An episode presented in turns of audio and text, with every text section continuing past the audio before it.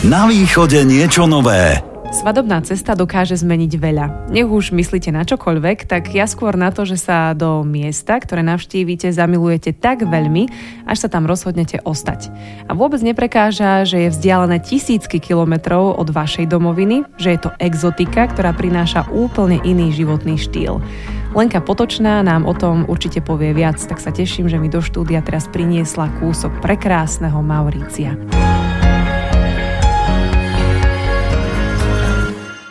Priznávam hneď v úvode, že dnes budem asi veľmi osobná, lebo Mauricius je moja srdcovka. Nie je to dňa, kedy by som si tak nepozdychla, že ach, keby sme tam tak žili a ostali. Ale u nás to tak neostalo po tej svadobnej ceste, ale u vás áno. Tak uh, rozprávaj Leni, prosím ťa, ako sa to začalo. No začalo to sa veľmi idylicky.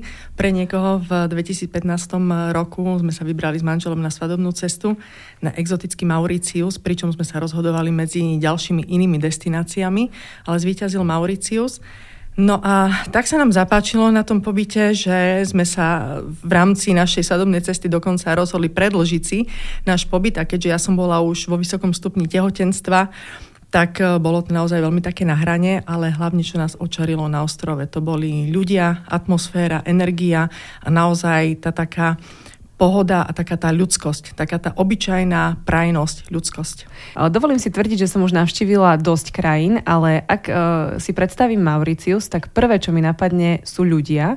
A ja som ešte nikdy v živote nestretla takých dobroprajných a milých ľudí, ako boli na Mauriciu. Takže nebolo to len také moje turistické vnímanie. Ty si tam žila, takže je to naozaj tak. Žili sme tam skoro 5 rokov s rodinou a s našim malým synom. A naozaj musím povedať, že tá človečina je cítiť na každom rohu z tých ľudí. A pripisujem tomu najväčší význam asi tomu, že väčšina týchto ľudí sú hinduisti, čo vyplýva aj naozaj z tohto mierumilovného náboženstva, ktoré je veľmi také prajné, veľmi také mierumilovné a naozaj tí ľudia tam žijú v obrovskej láske, porozumení, v miery, napriek tomu, že sú tam samozrejme aj iné náboženstva, ale ten hinduizmus tam prevažuje. Áno, to je inak neuveriteľne zaujímavé, že taký stred náboženstiev a kultúr rôznych dokáže žiť v takej symbióze, v takej až pokojnej. Áno, je, je to tak, je to také trošku možno nepredstaviteľné, pretože človek, kde sa pozrie všade okolo, stačí, že je 10 ľudí, z toho 5 sú iného vierovýznania, iné farby pleti a už vznikajú vážne konflikty a naozaj na maličkom ostrove uprostred Indického oceánu títo ľudia dokážu komunikovať a fungovať absolútne bez problémov, s obrovským rešpektom a s úctou voči sebe. Ty si Leni ale pôvodom odkiaľ a kde pôsobíš teraz? Lebo ja som ti písala sms že či teda e, príjmaš pozvanie do rádia Košice, aj som ti dala konkrétny termín. A keď som to odoslala, tak si tak hovorím, a čo keď si ona to vlastne teraz číta na Mauriciu? No, áno, bolo to vtipné, ale práve v tom období, keď eh, si mi posielala sms mali sme byť aj na Mauriciu, pretože sme mali pozvanie od nášho veľmi dobrého priateľa na jeho svadbu, pretože taktiež prišiel tam ako turista, v podstate zamiloval sa do ostrova a rozhodol sa teda, že tento veľký životný krok uskutoční priamo tam ale zastihla si nás doma v Štrbe pod Tatrami, odkiaľ aj ja vlastne pochádzam. Mám rodičov uh, v tejto malej potatranskej obci. Takže východniarka. Východniarka, áno. A teraz pôsobíš uh, v Štrbe. V Štrbe. Pôsobím aj s manželom v Štrbe. Venujeme sa našim vlastným aktivitám, drobnému podnikaniu, ktorý, ktorý taktiež súvisí aj s, vlastne s Mauriciom. K tomu sa ešte dostaneme, ale ako ste vlastne fungovali na tom Mauriciu, to by ma zaujímalo. Najprv ste si teda predlžili e, tú dovolenku, potom ste sa vrátili na Slovensko, zbalili ste všetko a išli ste naspäť, alebo? No, ono to bolo tak. Najprv sme išli teda v tom 2015 roku ako tehotná s našim e, synčekom Alankom ešte vtedy v brúšku na svadobnú cestu. Potom sa mali narodil v septembri. Na Slovensku? Na Slovensku, mm-hmm. áno. A keď mal mali 7,5 mesiaca, vrátili sme sa na ostrov aj s našim synčekom 7,5 mesačným a s našim priateľom fotografom, ktorý oh. zdokumentoval ostrov. Naozaj pochodili sme krížom krážom. Strávili sme tam dva mesiace, pretože je úplne iné, keď človek je ubytovaný v nejakom rezorte, kde naozaj je postarané o všetko a ten bežný život je úplne iný. Takže sme si to chceli najprv takto vyskúšať, ako to budeme znášať na klímu, či nám budú vyhovovať ľudia, celkovo tá taká atmosféra, ktorú sme už vtedy veľmi pozitívne vnímali. No a Úplne náhodou sme sa stretli pri najväčšom vodopáde, Šamarelskom vodopáde na ostrove s jednou Slovenkou, ktorá tam sprevádzala turistov. No a ja ako baba som sa s ňou dala samozrejme do reči o kozmetike, o šminkách, čiže úplne o iných veciach. A z nej vyšlo, že teda odchádza do Anglicka so svojím snúbencom a pracuje momentálne v cestovnej agentúre ako sprievodkyňa priamo hľadajú, na Mauriciu. A hľadajú sprievodkyňu. No a my sme sa hneď opýtali, či nepotrebujú náhodou nejakých sprievodcov, pretože ja som vyštudovaná tlmočníčka, takže jazyky sú moja vášeň a ona nám dohodla hneď e, o dva dní stretnutie so šéfom cestovky, takže aj s našim malým 7,5 mesačným synom sme prišli do cestovky a keďže ja som nemčinárka vyštudovaná, majiteľ cestovky Nemec, Takže všetko sadlo úplne presne ako má a ponúkli nám prácu, takže sme sa vrátili potom na Slovensko v podstate uzavrieť e, nejaké aktivity, ktoré sme tu mali rozbehnuté pracovné. A s troma kuframi a s jedným kočiarom sme potom cestovali na ostrov. Ale to znie neuveriteľne. To keby mi niekto hovoril len, že to niekde počul, tak si myslím, že, že si vymýšľa. A ako na to reagovalo vaše okolie? Ne, nepovedali vám niektorí, že či ste sa zbláznili, že idete urobiť takýto krok? Tak e, samozrejme tie reakcie boli veľmi také rozpačité. Mnohí nám prijali, e, tak v dobrom závideli, pretože Mauricius predsa len je to taká exotická destinácia, kde človek nechodí každý deň a je to snom mnohých Slovákov. Eh, rodičia tým, že ja som jedináčik, eh, mama bola veľmi z toho nadšená, táto veľmi schváľovala, otec tým, že som jediná dcéra, jediné dieťa, tak eh, samozrejme mal obavy a hlavne jediný vnúča, tak to bolo pre ňo veľmi také ťažké a otec je tvrdý Tatranec, takže pre ňo to bola taká asi najväčšia skúška, ale postupom času, keď videl, že sme šťastní, že teda sa nám darí, že sa nám naozaj v tej práci vynikajúco komunikuje a jednoducho je to obrovský benefit aj pre nášho syna, ktorý vyrastal vlastne v niekoľkojazyčnom prostredí, tak potom sa s tým zmieril a boli nás aj opakovane pozrieť a samozrejme my sme chodili na Slovensko v rámci možnosti aspoň raz ročne, keď sa podarilo. Ale ono, podľa toho, čo všetko hovoríš, to vyzerá ako keby to tam naozaj niekde už bolo napísané, že to tak malo byť, lebo aj z hodou okolností tvoja Nemčina, uh, nemecky hovoriaci človek, ktorý ťa hneď zamestnal a tak ďalej. No a čo tvoj manžel? On je tiež prekladateľ, alebo? Nie, manžel, on nie je prekladateľ, ale on mal na starosti Slovensku a Česku uh, skupinu turistov, takže on sa venoval tejto skupine a ja som mala na starosti nemecký a anglicky hovoriaci trh. Robili sme tam sprievodcov, delegátov, ja som tam eh, taktiež aj tlmočila svadby, takže oddala som niekoľko uh, šťastných, verím, že stále šťastných manželov a mladú manželov a že sú šťastní až dodnes. A čo bola pre teba taká najväčšia zmena? Nechcem použiť slovné spojenie, že kultúrny šok, to nemám rada, ale taká najväčšia zmena, lebo asi ste tam išli s tým, že nebude všetko vždy ideálne ako počas dovolenky, ale... Tak určite ono je to veľmi ťažké, pokiaľ sa človek stiahuje 10 tisíc kilometrov od rodiny s malým dieťaťom. Ja som ešte v tom čase aj dojčila, takže pre mňa to bolo takéto odlúčenie od e, dieťaťa, tým, že museli ísť do jasly ako maličké bábetko.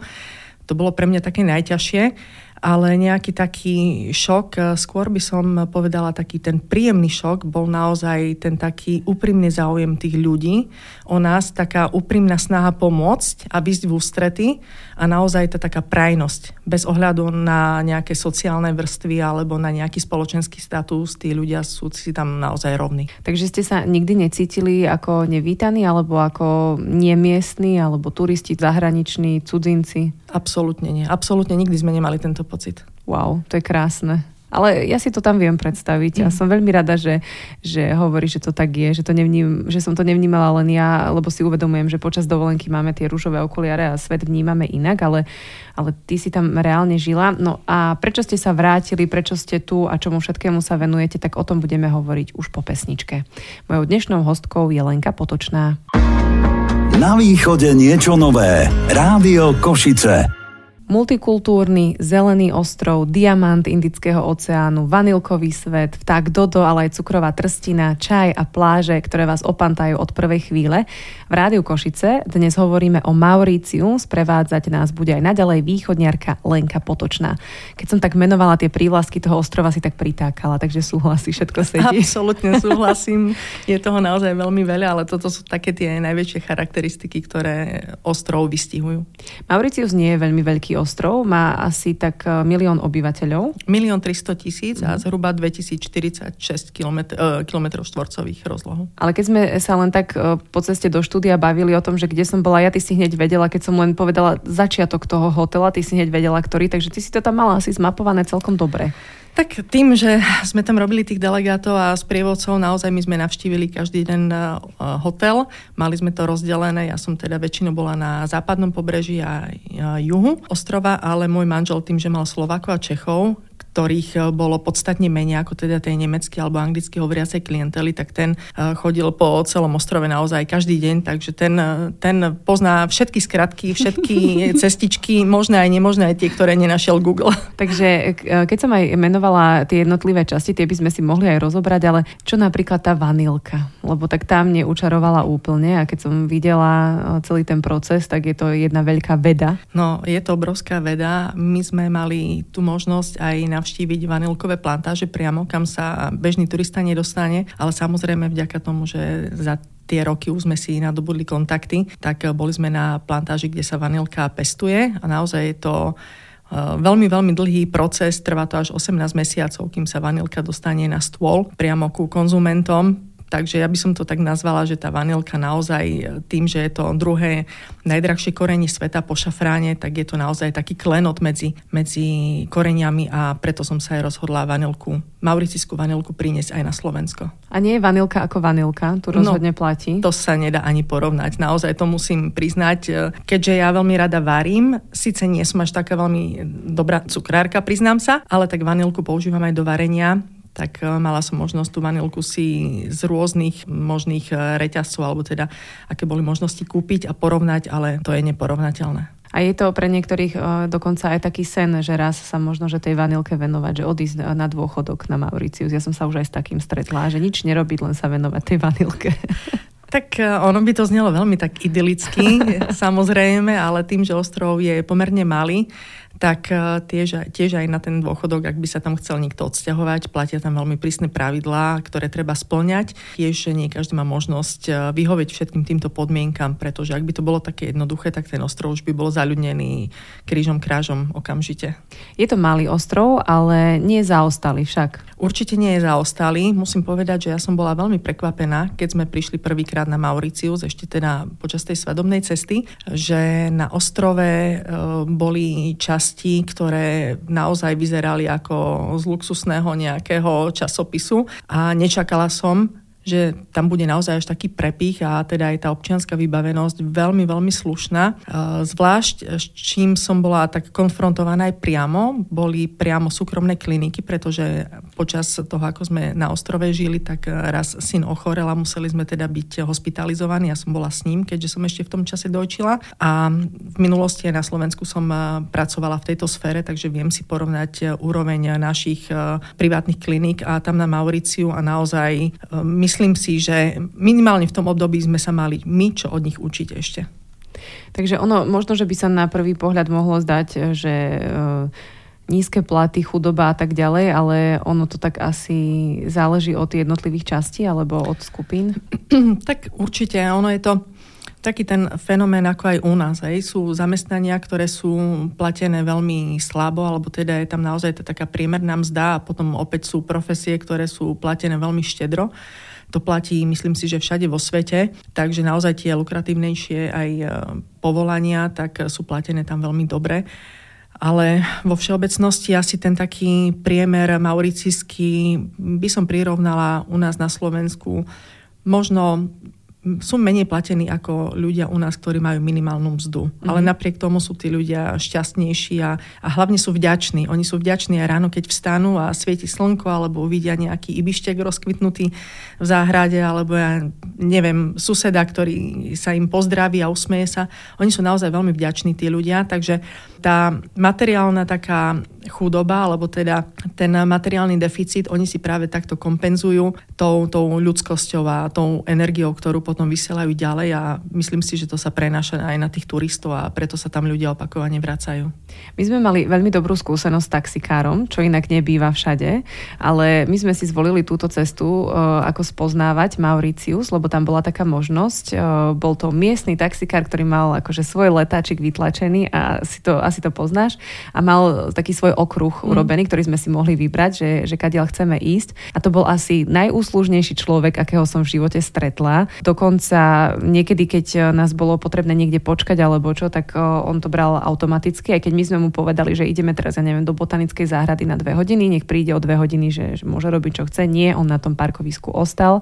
My sme za to nepriplácali ani nič. Ale najkrajší moment pre mňa bol, keď sme sa lúčili a keď nás niesol na letisko a my sme mu zaplatili a nechali sme naozaj pár eur navyše, no teda ich, už si aj nepamätám, aké to boli peniaze, tie mauricijské. Rupie, mauricijské rupie, áno. A on sa úplne rozplakal, dojal sa, vystískal nás a to bola taká dávka emócií, že ja som plakala ešte celú cestu do lietadla, lebo som sa z toho nevedela spamätať a potom mi napísal sms že uh, jeho žena sa teraz pripravuje na vodičák, že si chce urobiť a že my sme teda prispeli k tomu, že si ho bude môcť skôr zaplatiť. A ja som sa z toho, uh, z tej skúsenosti nevedela v dobrom spamätať ešte poriadne dlho. To je taký silný môj zážitok s tou ľudskosťou. Mali sme našťastie len takéto dobré a pozitívne skúsenosti. Ono by to mohlo znieť pre niekoho, že je to také zidealizované, ale tak ty ako človek, ktorý tam žil, mi asi dávaš za pravdu, že, že tí ľudia sú takí a že z tých maličkostí sa tešia. Ur, určite áno, oni naozaj sú veľmi vďační, uh, tí ľudia nie sú takí sprofanovaní tým turizmom ako v niektorých iných častiach, ako keď prídete, ja neviem, niekde do Egypta alebo prídete aj na Zanzibar,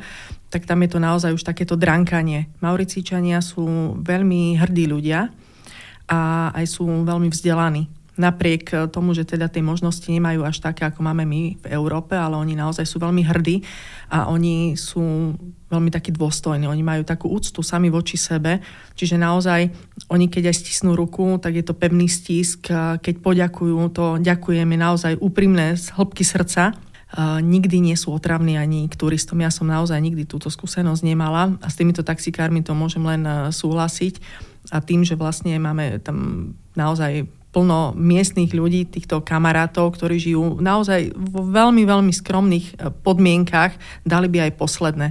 A tiež keď sme išli z ostrova teda na Slovensko, v rámci dovolenky vždy sme im doniesli niečo, nejaké suveníry, tak oni sa z toho tešili, ako keby sme im tam dali zlaté vajce a pritom bola to nejaká, ja neviem, nejaká drobná babika zo Šupolia, ktorá bola taká typická pre Slovensko a oni sa z toho strašne tešili. Čerstvá skúsenosť, mali sme tiež aj u nás v Štrbe v lete navštevu z Mauricia a čakáme teraz tiež o pár týždňov opäť prídu priatelia z Mauricia k nám na dovolenku, tak to sa veľmi tešíme, že opäť opäť porozprávame sa, čo je nové na ostrove a naozaj je to taký, taký nával emócií a srdečnosti a takej, takej lásky. A oni keď e, prídu, tak asi vidia prvýkrát sneh, nie? V Áno. tomto prípade, keď majú prísť ešte len. On, oni vidia prvýkrát sneh a to bolo ešte tiež vtipné. E, keď sme sa na Slovensko vrátili so synom, tak on mal vtedy 5 rokov a videl v podstate prvýkrát sneh až v 5 rokoch. Takže to bolo veľmi zaujímavé, keď sme prišli na Štrbské pleso a teda postavil sa na sneh a nevedel udržať balans, rovnováhu a pýta sa mamka, že čo je toto biele, lebo videl to len teda z obrázku alebo z televízie, ale nikdy nezažil pocit chladu. Nevedel pochopiť, prečo si nemôže zobrať so sebou cencuľ domov, nevedel pochopiť, prečo musí mať rukavice, prečo musí mať čiapku, pretože od malička, od babetka fungoval v kroksoch, v kraťasoch a v tričku a absolútne nepoznal pocit chladu. A keď sme spomenuli ten multikultúrny svet, tak uh, predpokladám, že syn hovorí po slovensky, ale aké jazyky ešte ovláda? Tak on vyrastal v anglicky a francúzsky hovoriacom prostredí, takže anglicky, francúzsky a slovenčinu samozrejme od malička my sme drilovali, aby teda vedel perfektne po slovensky. Aj keď sme sa vrátili na Slovensko a začlenil sa teda do škôlky ešte vtedy, tak e, absolútne nemal žiadny problém s jazykom, čo si myslím, že je veľmi dôležité aj pri Slovákoch žijúcich v zahraničí, aby naozaj ten materinský jazyk pestovali. To je super, že, že ste to teda nezanedbali a mm. že, že ste tú Slovenčinu nechali.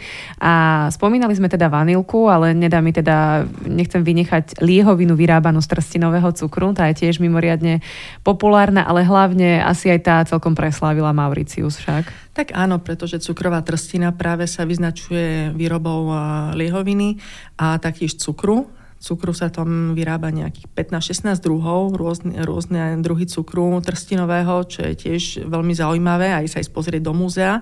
Neviem teda, či si mala možnosť ísť pozrieť aj do múzea Boli cukru. Áno, áno. A ochutnáte rôzne druhy muskovado, dark light, demerara, rôzne áno. Tieto, tieto druhy. No a samozrejme ďalším veľmi obľúbeným zvlášť u mužskej populácie práve táto liehoviná z cukrovej trstiny a môj manžel je aj producentom dvoch vlastných značiek, ktorá je dovážená na Slovensko. Takže mne sa zdá, že vy ste síce opustili Mauricius, ale snažíte sa ho doniesť ho priamo doslova na Slovensko a na východné Slovensko. Tak poďme teda k tej podstate toho, prečo ste sa vrátili, lebo nemám z teba pocit, že by ťa to tam prestalo baviť a preto by si chcela odísť.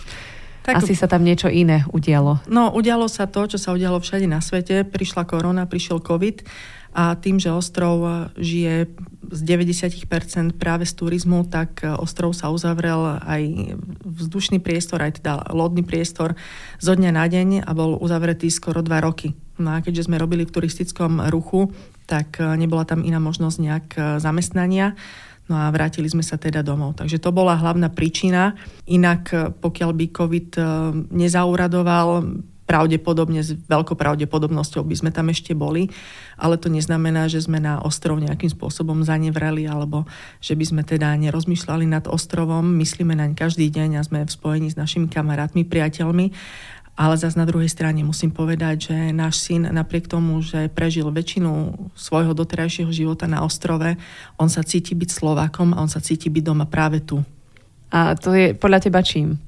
Určite je to aj tým, že my sme tu takú slovenskú hrdosť pestovali aj na ostrove. My sme sa naozaj pri všetkých možných eh, príležitostiach eh, snažili aj nejakým spôsobom promovať Slovensko a odprezentovať nielen Slovensko ako krajinu, ale hlavne aj náš kraj, čiže aj Tatry, respektíve východné Slovensko a mnohí ľudia aj na ostrove nás tam priamo evidujú. Keď by ste išli sa pozrieť na tržnicu do hlavného mesta Port Louis, môžem garantovať, že keby ste sa opýtali desiatich trhovníkov, či poznajú Lenku a Miloša, tak z desiatich vám minimálne 8 povie, že áno, to sú tí Slováci. Určite nás budú poznať, lebo naozaj my sme sa snažili propagovať Slovensko aj prostredníctvom rôznych reportáží alebo článkov aj počas našho pôsobenia na ostrove. A ak by ste si pozreli v archíve aj nejaké reportáže, ktoré boli robené, tak vždy som mala na sebe tričko so slovenským znakom a s Tatrami, pretože my sme hrdí Slováci, vždy sme boli a myslím si, že to je veľmi dôležité takéto povedomie pestovať aj v zahraničí. Ale pohrávate sa teda ešte s myšlienkou, že by ste sa tam vrátili na dlhšie, alebo ste teraz uh, takto nejako nastálo na Slovensku? Aké máte plány? Tak keďže, ako som už spomínala, náš syn eh, je Slovák, on sa cíti byť Slovákom, že tu je jeho domov, tu sú jeho korene, napriek tomu, že teda väčšinu života prežil inde, tak eh, momentálne nerozmýšľame nad tým, aby sme sa vrátili na nejakú dlhšiu dobu na ostrov. Určite v rámci dovolenky alebo nejakých pracovných aktivít áno, aj keď uh, máme naozaj niekoľko ponúk uh, z Mauricia, aby sme sa vrátili, aby sme opäť išli pracovať do turizmu, pretože medzičasom sa turizmus opäť rozbehol, ale jednoducho názor a to cítenie a vnímanie nášho syna je pre nás nadovšetko, keďže je to naše jediné dieťa.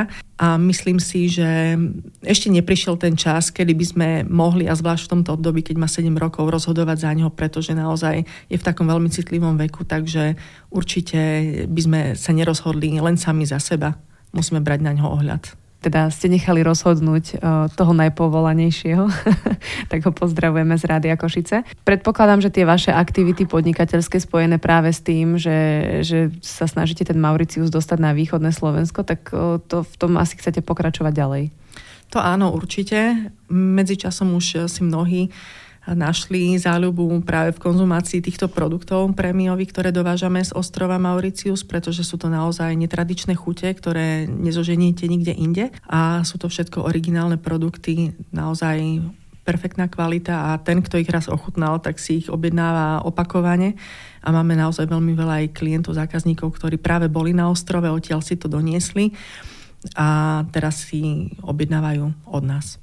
Ale ono to asi nie je veľmi jednoduché, čo sa týka logistiky a tak ďalej, nie? Alebo tým, že ste tam boli, to máte asi o niečo ľahšie, ale...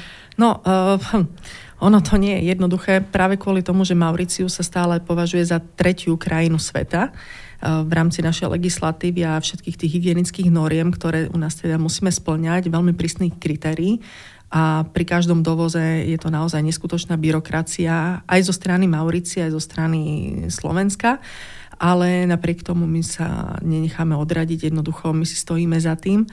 Ale je to dlhá cesta, treba mať na to naozaj pevné nervy a ešte zvlášť e, Mauricičania majú trošku taký iný pojem možno o tom takom časovom e, prese, aký máme my a jednoducho oni, oni majú trošku viacej času a nechávajú si niektoré veci tak dojsť, takže je to niekedy také trošku nadlhé lakte, komplikovanejšie, ale tá spolupráca s nimi je naozaj veľmi dobrá a hlavne sú to naozaj úžasné veci, ktoré keď si otvoríte, ovoniate, ochutnáte, tak aj keď ste neboli na ostrove, tak vám to ten ostrov prinesie aspoň skrz tieto chuťové poháriky. Bolia ma momentálne uh, celá čelusť, aj, aj líca z toho, ako sa usmievam celý čas. To sa mi už dávno nestalo, lebo som sa úplne myšlienkami preniesla na tento ostrov. A nepochybujem o tom, že sme oslovili nejakých poslucháčov. Toto nie je nejaká cestovná kancelária alebo niečo, ale uh, reálny život a skúsenosť skúsenosť, tak uh, môžeme im poradiť, lebo teraz sa začína, nie? Sezóna pomaličky na Mauriciu, ak si dobre pamätám. Áno, teraz začína už leto.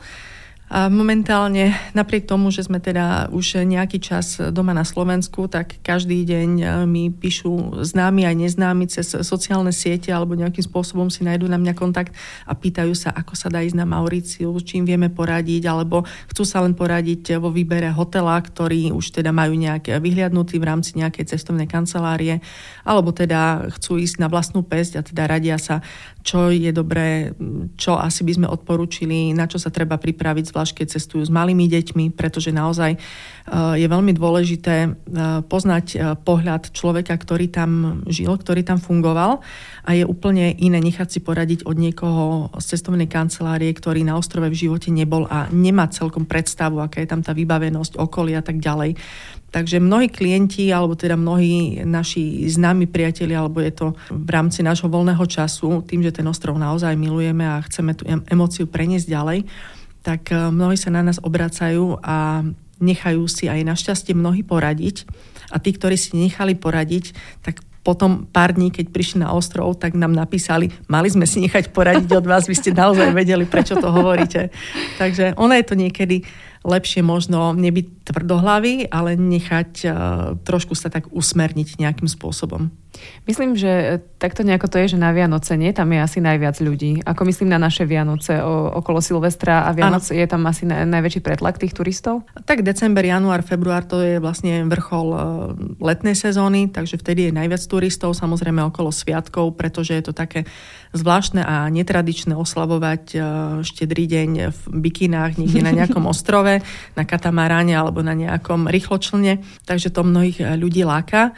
A tí, ktorí majú šťastie, tak vidia aj nejaké potom tie svadby na pobreží, tak je to naozaj veľmi také iné, je to také exotické. No, nám už to také exotické nepríde ano. po tých uh, rokoch, ktoré sme vlastne na ostrove strávili. A musím povedať, že ja som vždy snívala o svadbe, keď som bola no, mladšia, podstatne mladšia, o svadbe na pláži, naozaj biely piesok, oceán. Keď som potom tie svadby sama takto organizovala, teda bola účastná tých svadieb a tlmočila ich, tak som nakoniec bola rada, že mali sme doma klasickú svadbu aj so všetkými týmito našimi zvykmi, folklórnymi rodinami, pretože tú rodinu vám nenahradí ani ten Tyrkisový oceán, ani ten biely piesok. Naozaj tie emócie sa nedajú preniesť. Sice tá scenéria je nádherná, ale tie, tie emócie tie sa nedajú preniesť.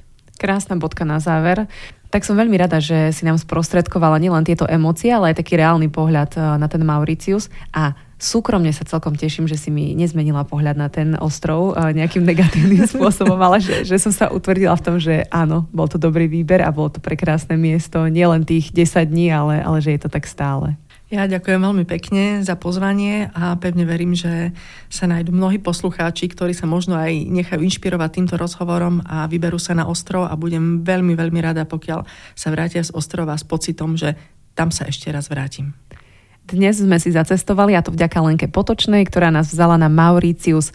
Úžasné však je, že sa to svoje nadšenie, ktoré tu zažila, rozhodla sprostredkovať aj ostatným. Nezabudnite, že aj tento rozhovor nájdete vo vašej podcastovej aplikácii. Na východe niečo nové. Rádio Košice.